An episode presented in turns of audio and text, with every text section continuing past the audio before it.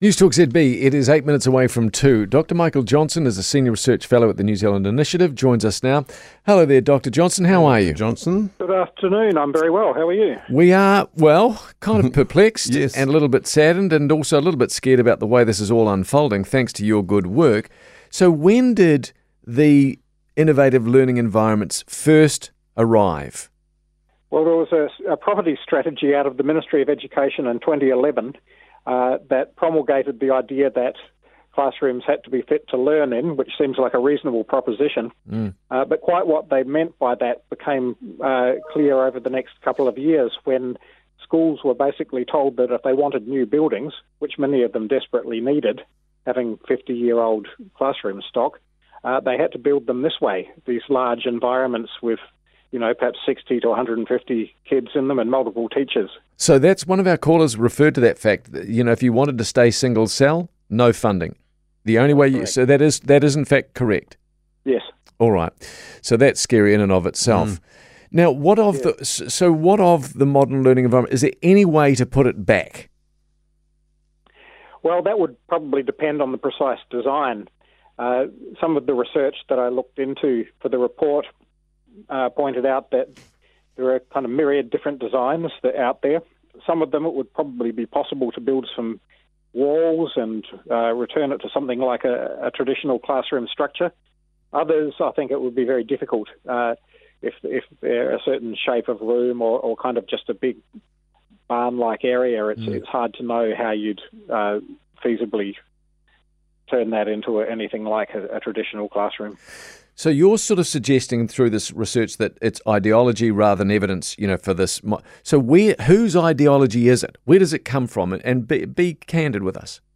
Yeah, okay. So, I mean, there are two elements to that. One thing I did was to ask the ministry under the Official Information Act what the research base for the initiative was.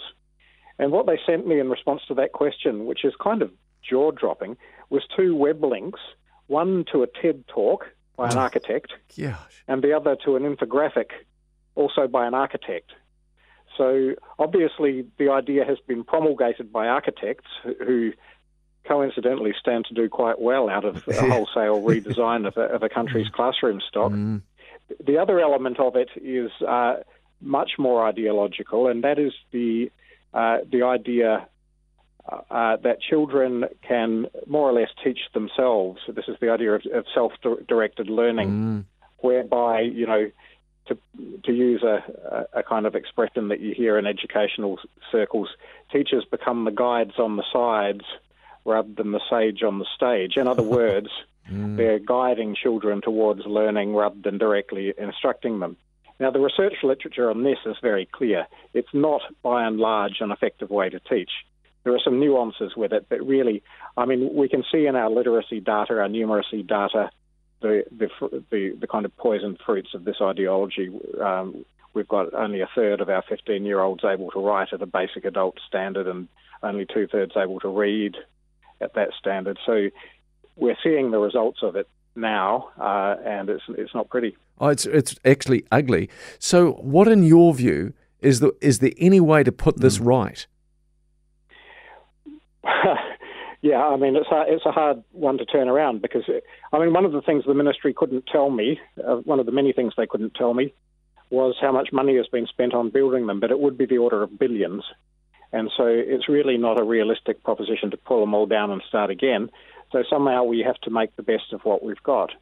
Now, I think the ministry needs to urgently commission a study uh, where it looks at a sample of kids learning in these environments and a sample of similar kids learning in more traditional environments and compares their progress over, say, a year in some key areas like literacy and numeracy.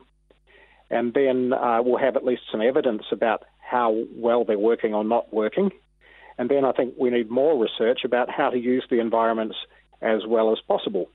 Because it is possible that there could be something going for these kinds of environments if they were set up right, if teachers were trained to use them properly. I think there are some very great challenges with it that'll be hard to overcome, but uh, we should be positive as we can and, and look ahead rather than, you know, just dwelling on the fact that uh, it's all been a bit of a waste of money. And, and I, you know, has had a dreadful effect on some students at least.